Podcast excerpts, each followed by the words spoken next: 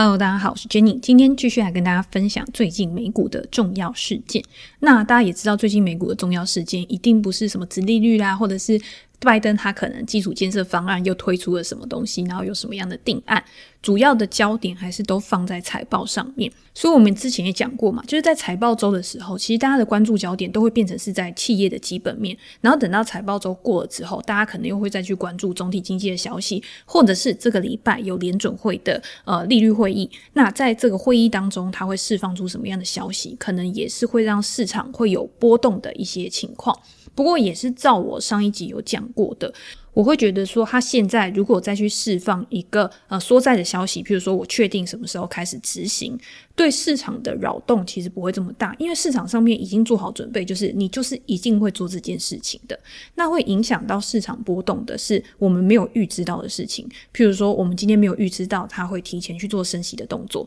但是鲍瑞他之前也有出来跟我们讲说，诶，升息跟缩债其实不会是在同一个呃时程上面的，还是会有很多的不确定性啊，所以等到联总会的官员或者是鲍威尔，他真的对于升息做出一个比较明确的态度的时候，那个时候反而才是我们应该要去关注的焦点。那现在的焦点呢，我主要还是都是放在财报上面。大家也知道，上个礼拜美股其实表现是非常强势的，也就是符合我们所说，当趋势它正在延续的时候，我们会先假定说这个趋势它会持续下去。那你要去关注说有哪一些催化剂，或者有哪一些重要事件可能会去影响这个趋势的延续性的，在这样的时候，你才需要去做一个比较保守的一个判断。那上个礼拜科技巨头都已经公布财报了嘛，比如说像 Apple 啊、Amazon 啊，已经公布。他们的财报，连 Apple 跟 Amazon 他们开盘哦，大概跌了四个 percent 左右吧。可是到最后礼拜五的尾盘。非常夸张的是，纳斯达克竟然还是狂拉，那当然也是把其他的股票都带起来，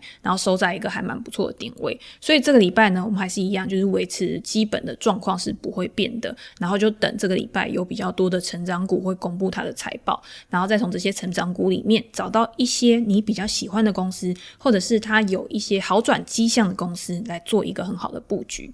那在上个礼拜公布财报之后呢，有统计就是有两百七十九家 smp 五百的公司。已经有发布他们的财报了，中间呢，这两百七十九家里面有八十二个 percent 的盈余都优于市场的预期，也就是说，基本上这些公司它的盈余端出来之后呢，都是 beat，就是打败它原本呃市场上面分析师的预期，或者是公司自己给出来的盈余数据嘛。那表现比较不好的，当然就是 Apple 跟 Amazon 这两家比较指标性的公司。表现比较好的呢，其实像能源啊、原物料啊这些，或者是科技股。其实他们的整体表现来说，还是都是优于整个平均的一个状况的。那能源啊、原物料啊，当然跟这一段时间原物料跟油价的价格一直走强有关系，然后也会让他们的获利能力也变得更好。科技股的部分呢，其实整体来说也都是优于市场的预期的。但是因为大家的焦点都是放在亚马逊跟 Apple 这两家公司上面嘛，所以我们今天呢也可以一起来讨论一下，就是这两家公司的财报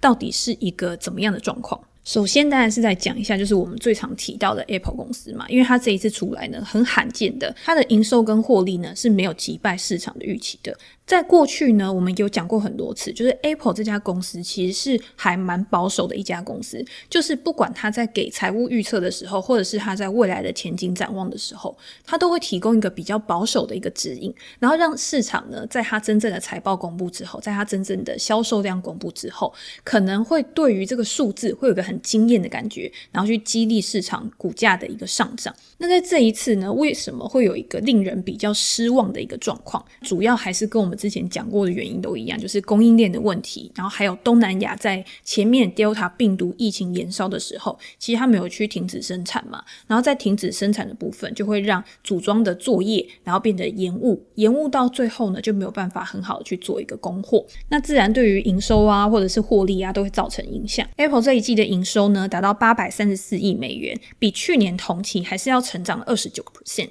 但是低于市场预期的八百四十七亿美元，每股盈余呢是一点二四美元，大概就是跟市场预期是一致的。那我们在看 Apple 的时候，你也不可能只是看它的总营收，你一定还是会去看它在各个产品跟服务方面它的成长率是怎么样，或者是它在各个市场上面它的表现是怎么样。在这一季呢，Apple 的产品业务，也就是包括它的所有硬体的部分，营收达到六百五十点八亿美元，包括它在这一季结束之前，它发表了最新的 iPhone 十三手机嘛，本季的手机营收达到三百八十八点七亿美元，比去年同期还要成长了四十七个 percent，所以我觉得这个成长率其实还是蛮不错的。iPad 的营收呢，在这一季达到了八十二点五亿美元，比去年同期呢也成长了二十一个 percent，所以其实表现也是很不错。穿戴式装置，然后家庭跟配件，包括你的 Apple Watch、AirPods 或者是 Beats 耳机啊、HomePod 啊这些，营收达到八十七点九亿美元，比去年同期呢也成长了十一个 percent。那表现比较不好的是在 Mac 这个部分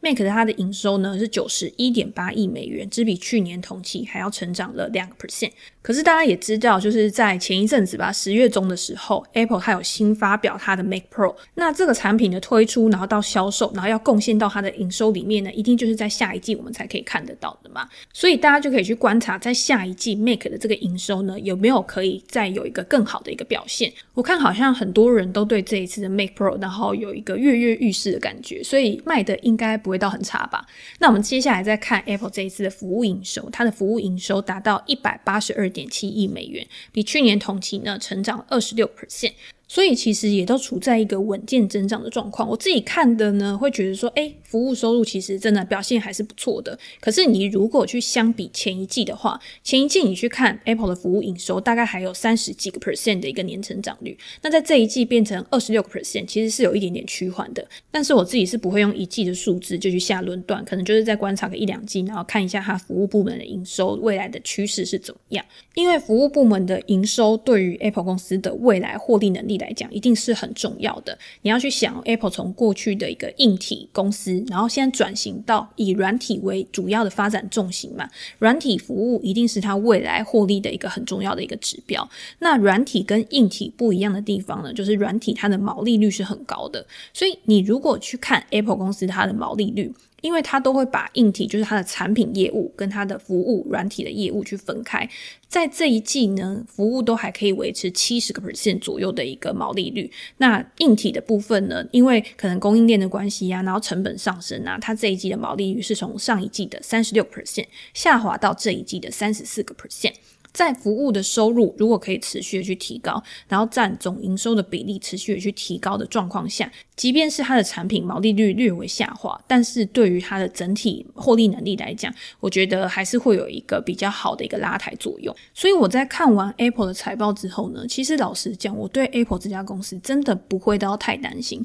因为我觉得 Apple 它本来就不是属于一个暴冲的公司嘛。他今天只要可以稳稳的掌握好他的获利能力，然后在之后呢，供货慢慢的开始起来了之后，然后可以正常去做生产啊，可以正常去做交付。其实对这家公司来说，它一定是短空长多的嘛。那再加上 Apple CEO Tim Cook。在电话会议里面呢，他对全年的营收其实是呃抱持着还蛮大的信心。他认为在接下来这个购物季，他们的营收还是会创下纪录。那你今天在看 Apple 这家公司的时候，其实很多时候你在看库克他在讲话，或者是他在做一些管理的时候，其实我是还蛮相信他的一个能力的。所以既然 CEO 都已经这样讲了，所以我自己对于呃 Apple 未来的股价其实也是有信心的。那我在我的 Press Play 专栏，其实针对像 Apple 啊、Amazon 啊、Shopify 这些公司，也都有呃写了文章，然后跟大家介绍说，在财报之后的下跌，然后我对于这家公司有什么样的看法，甚至是我衡量我的买进或卖出策略，我是怎么样去做一个逻辑思考的。有兴趣的读者呢，就可以到我的 Press Play 专栏，然后去看一下这些文章。那接下来呢，我们就延续刚刚讲的，因为我们刚刚讲 Apple 的时候，我们有讲到下一季就是美国现在即将的零售旺季、购物季 （Holiday Season） 啊，有什么黑色星期五啊，Cyber Monday 啊，这些东西对于零售商或者是一些礼赠品商来说，一定是特别重要的嘛。像 Amazon 它就有说，在接下来的这个购物季，因为它要更好的去满足消费者的一个需求，更快的到货，然后更好的一个货量，所以它会不惜成本砸下它的成本去维护它呃对于顾客之间的承诺，也导致它在下一季的猜测的时候，有可能亚马逊它是没有办法获利的。这个是他给的猜测，才导致市场上面有一个这么大的一个负面反应嘛。那实际的状况呢？到底会不会像亚马逊，或者是像 Shopify，或者是像其他的零售公司讲的有这么惨？像 eBay 公布财报之后呢，其实它的股价也大跌，也表现得非常不好。中间也是夹杂了很多像通膨啊，然后高成本啊，然后之类的，就是会导致消费者消费的意愿下滑，导致这个购物季可能会旺季不旺啊，然后比起去年啊，可能会有一些比较不好的影响啊之类之类的。但是我自己呢，我在思考的时候，其实我还是像刚刚讲的一样，就是。我真的不会那么悲观。我觉得市场上面呢，有的时候就是会对于一些事件，它特别的渲染或放大，导致市场上面比较多的一些恐慌情绪。然后等到事情真的发生，诶。原来没有我们想象这么严重的时候，可是股价早就已经先反应了，然后你也没有做到你应该要做到的行情。所以这一集的下半部分呢，就来跟大家分享我看到 Adobe 的一个统计研究。因为 Adobe 它每一年都会针对这个购物季，然后做一个线上购物的预测。我们知道像 Amazon 啊，或者是 Shopify 啊，或者是很多的电商啊，譬如说像宠物电商啊、家具电商啊，或者是呃手工品电商啊，这些也都算是疫情以来，然后一个高速发展，然后股价表现也非常。非常强势的成长股嘛，那今年他们共同遇到的一个问题就是，诶，今天开始解封了，大家开始回到工作岗位上，大家可以出去外面实体零售去购买东西的时候，那这些原生的电商品牌，他们的成长趋缓，也导致他们的股价有一个比较大的拉回。那在这样的情况之下，到底他们未来还有没有一个很好的一个成长性？那我在看 Adobe 它这个预测的时候呢，其实它里面有提到，就是因为现在网络购物真的太方便了，就是你今天想要买什么东西，你在任何的地方或者是在任何的时间，我今天诶睡到一半突然。呃，惊醒，然后想到，诶，我好像明天要准备什么东西，我都可以直接到网络上面去做一个预定嘛。所以在网络购物越来越盛行的一个情况之下，你有没有觉得你好像无时无刻都处在折扣季，你无时无刻都可以买到很便宜的东西？那这样子在黑色星期五的时候，在 Cyber Monday 的时候，有没有什么东西是真的会特别吸引你的？各个厂商他一定要在这个时间点，他一定要抛出更大的折扣，然后去牺牲他的一个获利，他才有办法去吸引到呃，就是在这个时间点有特定倾向，然后特定的目标要去购物的消费者。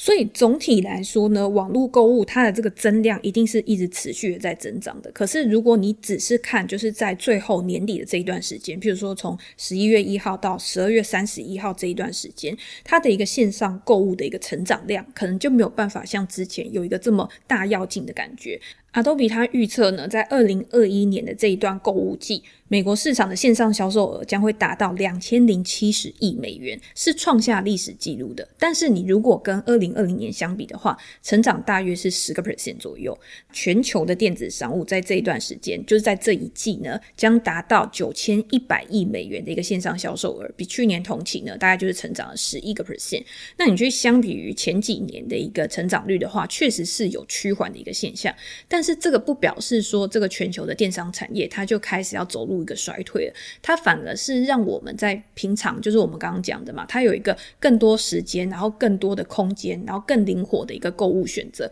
什么双十一啊、光棍节啦，然后什么六。六月那个叫什么？好像是京东办的个活动嘛。就本来是诶某一个电商他办的一个活动，慢慢的衍生到全世界，好像都要跟着这些电商，然后跟着这些品牌一起在做活动，然后让消费者可以享受到各个时期，然后不同的折扣，然后任何时期你都可以呃疯狂的去买东西的感觉。Adobe 的预测呢，接下来就是在这一段时间，销售的大宗就是去推动这个销售额的，主要还是当然以礼品啊、玩具啊、游戏啊、个人照护商品啊这些为主，反而是那些比较大型的，就是像汽车啊或者是资本财，是比较不会在这一段时间去做消费的。那你如果再从这边去延伸的话，像我们之前介绍的 Etsy，就是手工艺的这个网站嘛，然后他在之前有卖很多口罩啊，或者是一些比较特殊的产品。或者是像家具的电商网站 Wayfair 这家公司，甚至是，我觉得宠物用品也很适合在这段时间去买嘛。不管你要送人啊、自用啊，Chewy 这家公司，它最近的股价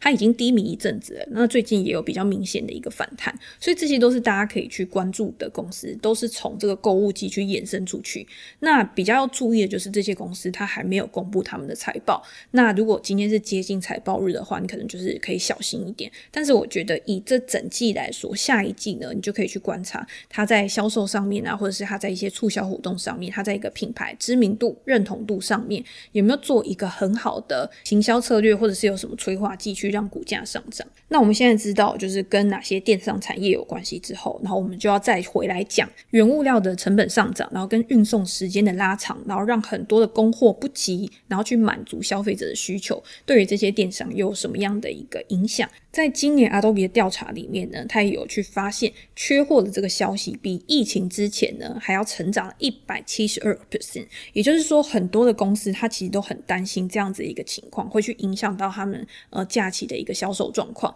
那在折扣方面呢，也比往年还要低，因为他们现在成本上升了嘛，他要怎么样去把它无形的转嫁到消费者身上？一定就是以前我可以给你三十个 percent、三十五 percent 的一个折扣，可是今年呢，可能就缩小变成二十五 percent、二十八 percent，你会觉得你还是买到了一个有折扣的东西，但是其实相比于过去，你还是用了一个比较贵的价格去买到。那这个其实从总经数据大家也可以看得出来，CPI 在呃之前公布九月的 CPI 的时候，它还是处在一个创纪录的一个高位，年增五点四个 percent，你就知道这个物价的涨幅相比于去年是很大的。那在今年呢，很多的产品它的折扣幅度是介在五个 percent 到二十五个 percent 之间。你如果今天单看，你还是觉得诶还是有很不错的折扣啊。可是往年折扣幅度更大，然后去年的折扣大概是介在十个 percent，然后到三十个 percent 之间，所以其其实还是有差。好，那你在看这件事情的时候，如果你是用一个消费者的角度去看，你当然会觉得有点不爽，因为你就没有办法买到一个很优惠的东西。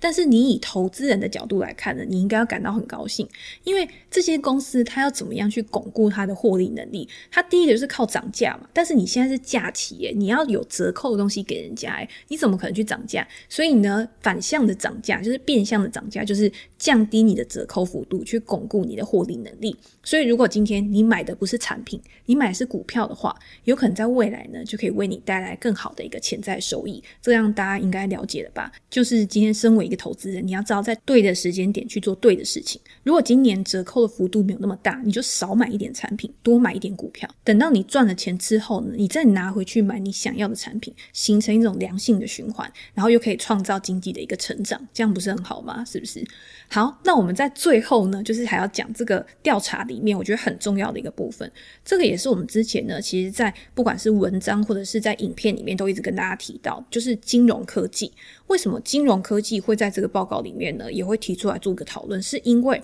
电子商务跟金融支付本来就是两个不可分割的一个很有紧密关系的一个产业嘛，你今天你要在网络上面购物，你不可能是拿现金给人家，你一定是要经过转账或者是金融支付，把你的钱给商家，然后商家才会出货给你。那在现在这个阶段呢，除了这样子的一个模式之外，最近最红的就是先买后付的服务嘛，像我们之前介绍过 Affirm 啊、Square 啊、PayPal 啊，其实。不管是哪一家，就是跟金融相关的产业，其实都很想要去发展这一个领域。今年 Adobe 的这个调查里面呢，他就有发现先买后付这个服务，其实消费者采用的频率已经越来越高了，比二零二零年成长了三个 percent，比二零一九年成长了四十四个 percent。尤其是一些金额比较低的订单啊，用户会更偏好，然后去使用先买后付的服务。那如果大家有兴趣的话，也可以到我的专栏去看之前介绍的文章。那除了这个之外呢，像免运服务啊，或者是更低的免运门槛，路边取货，在今年呢，都会是呃零售商他比较会想要去采用的策略，然后去刺激买气。其实我讲到这边，我真的觉得像我们之前介绍的金融科技啊，还是我目前很看好的一个产业族群。因为你会发现，金融科技它可以做的事情实在是太多了。传统的金融机构，它因为可能法规啊、监管的关系，它没有办法很积极的去扩展，像贷款啊、先买后付啊，或者是其他这种存放，然后可以让它赚取更高利差的一些业务。但是在现在呢，很多的金融科技公司，其实它原本可能都是以科技为出发点，所以它在监管上面。其实这些法规它是跟不上它的一个呃发展的一个速度的，也导致说像之前 JP Morgan 啊，或者是像很多的传统金融机构，他们都会觉得面对这些金融科技公司的一个竞争，他们的压力其实是很大的。因为就算你去并了一个金融新创公司，可是当它到你的旗下变成子公司了之后，它一样也要受到呃法规的监管，所以你还是没有办法去像那些原生的科技公司一样，有这么多的一个发展空间。我就讲就是呃这个礼拜。其实我有写 Landing Club 这一家公司的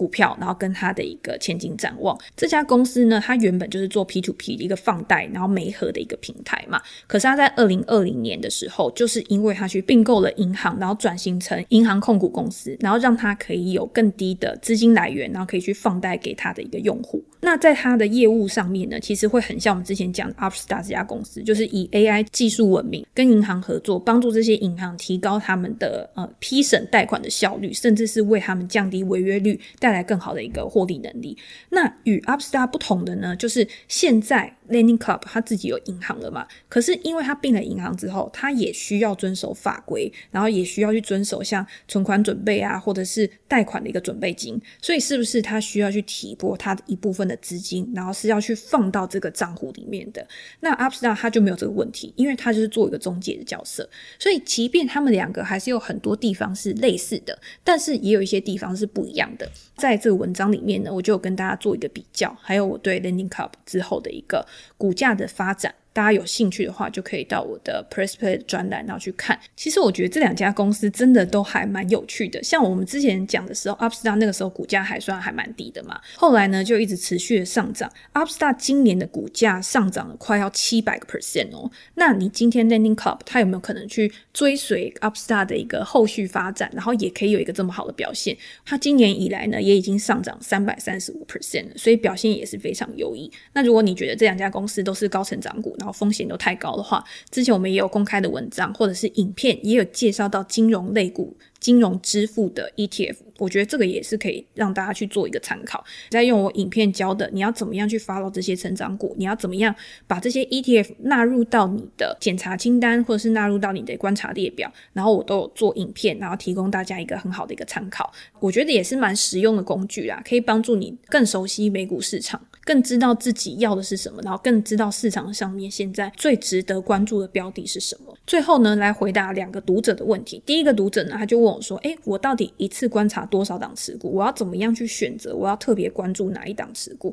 其实我自己在看盘的时候啊，其实我观察的标的，我不知道算不算多啊，大概就是几百档。但是这几百档呢，不代表我每一档都很熟，我只是都把它放在我的那个跑马灯，那个叫什么啊？就，就是观察列表上面。然后观察列表，如果今天它有一些重大的可能今天涨得特别多，或者是跌得特别多的时候，它会跳出警示的讯号嘛。然后这个时候呢，我就会去想，诶，是不是有什么催化剂，或者是有什么重大的新闻比较值得去研究的，我才会更深入的去了解它。那如果你今天也想要做自己的观察清单的话，我在 YouTube 上面有跟大家讲要怎么去找嘛。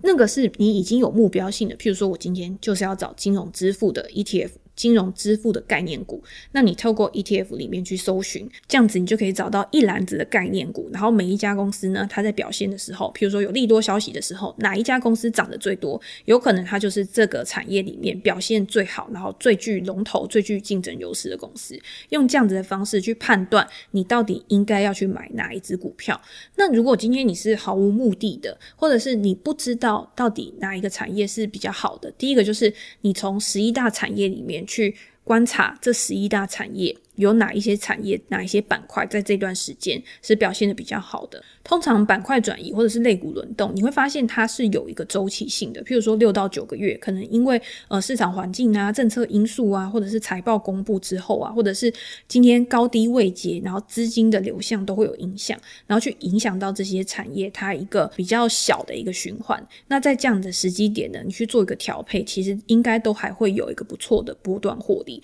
那你要建构自己的。观察清单的时候，如果你是新手，你真的毫无目标、毫无想法，我建议大家就是先直接观察 S M P 五百指数里面的公司就好了，因为这些公司就是你已经被筛选过，就是太弱留强嘛。那五百股其实我觉得对于一般投资人来说，应该压力是不会很大。这五百股不是说你每一档。都要超级熟，然后都要知道这家公司在做什么，而是你把它列表之后，然后你把它 key 到我们之前介绍的 Thinking Alpha 这个网站，在它有特别需要你关注的事件，譬如说财报公布的时候，譬如说更换管理层卖资产这些催化剂的时候，你可以马上透过它的 App。去追踪这些公司的一个动向，我觉得就是一个很好的一个提高你研究效率的一个方式。然后大家也不用觉得说，哦，我今天就是要所有的公司就知道。有的时候，你把你的心思花在可能十档、二十档公司上面，然后你熟悉这些公司它的一个股价规律的时候，然后你只要针对这些公司的股价去做操作，也是会有一个不错的获利。那就是你对这些公司就一定要够熟，它一有一个风吹草动的时候，然后你马上就可以做出及时的反应，然后去做一个很好的一个进出场点的一个判断。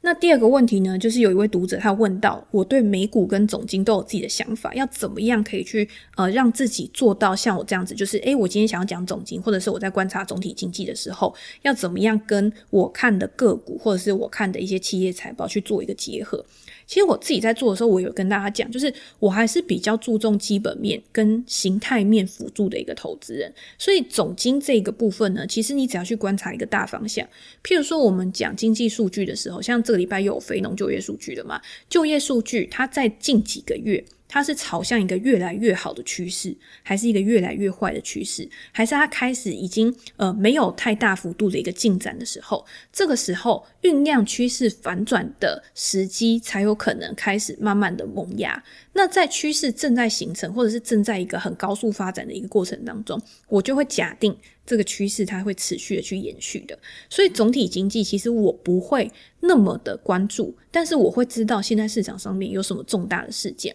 譬如说，诶，年底要缩表哦，明年有可能会升息。那在这样的一个讯号发出来的时候，当越来越明确，然后有一个时间点的时候，有可能你就需要先去做准备了。这个就是我对总体经济的一个认识。那最主要做呃主动操作的一个投资人的话，如果你今天不是做指数型操作啊，你不是做呃大盘的期货啊这些，你还是要去关注公司的基本面嘛。那你就会去想，在现在这个当下，譬如说，诶，慢慢要紧缩，或者是现在在生产力循环刚开始爆发的一个阶段，有哪一些产业是受惠的？市场上面最强势的类股是哪一些族群？然后你要对这些类股有一个基本的认识，然后再从这些基本的认识里面，然后去找到你喜欢的公司，然后你去看这些财报的时候，我之后也会做一集啊，就是跟财报相关的一个我觉得比较重要的数据。然后一般的投资人呢，他只要借由观察这些。数据的一个趋势，然后就可以很好的去掌握一家公司。不要把投资想得太复杂，或者是你一定要知道什么东西，你才可以做好投资。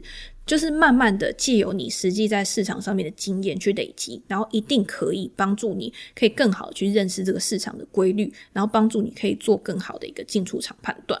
好，那我们今天的分享呢，就先分享到这边。那如果大家有什么问题的话，也欢迎在留言的地方，然后跟我说，然后我们下一次再提出来讨论。哦，对，最后呢，我一定要感谢大家，就是因为在我上次说，诶，怎么都没有人留言之后，然后我这几天每天去看，那就变成我的精神食粮。就是我每天去看，就发现，诶，怎么今天又多了那么多留言，然后都鼓励我啊，或者是呃有提供给我一些建议啊，就非常感谢大家，真的有听到我的话，然后有听到最后，然后真的有到 Apple Podcast 去留。留言，然后跟评价给我。那如果大家有空的话呢，就是多多益善，不嫌多。因为毕竟我每天早上呢都会开 iTunes，然后去看，呃，有没有人留言给我，或者是我的评价。我跟你讲，这个东西呢，其实不是说我有多 care 这个东西，只是那是一种心情的问题。就是你今天在看到这些东西，当你做这些东西的时候，有收到回馈，心情就是会特别的好，然后每天呢就会觉得自己过得特别的快乐。大家也知道，我这个人就是非常的会帮自己灌鸡汤的一个人。只要有人呢，比如说诶认同我，或者是给我一点小小的鼓励啊，或者是给我一点小小的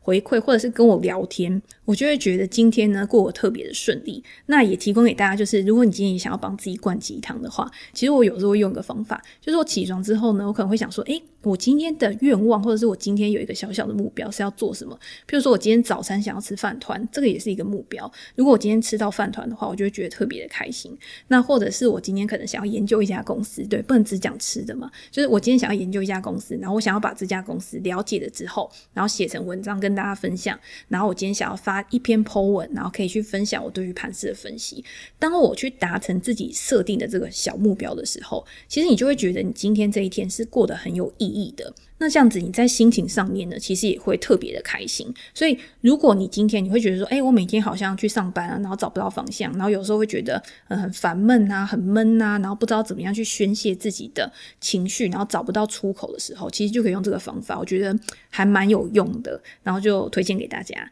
那今天就先到这边喽，拜拜。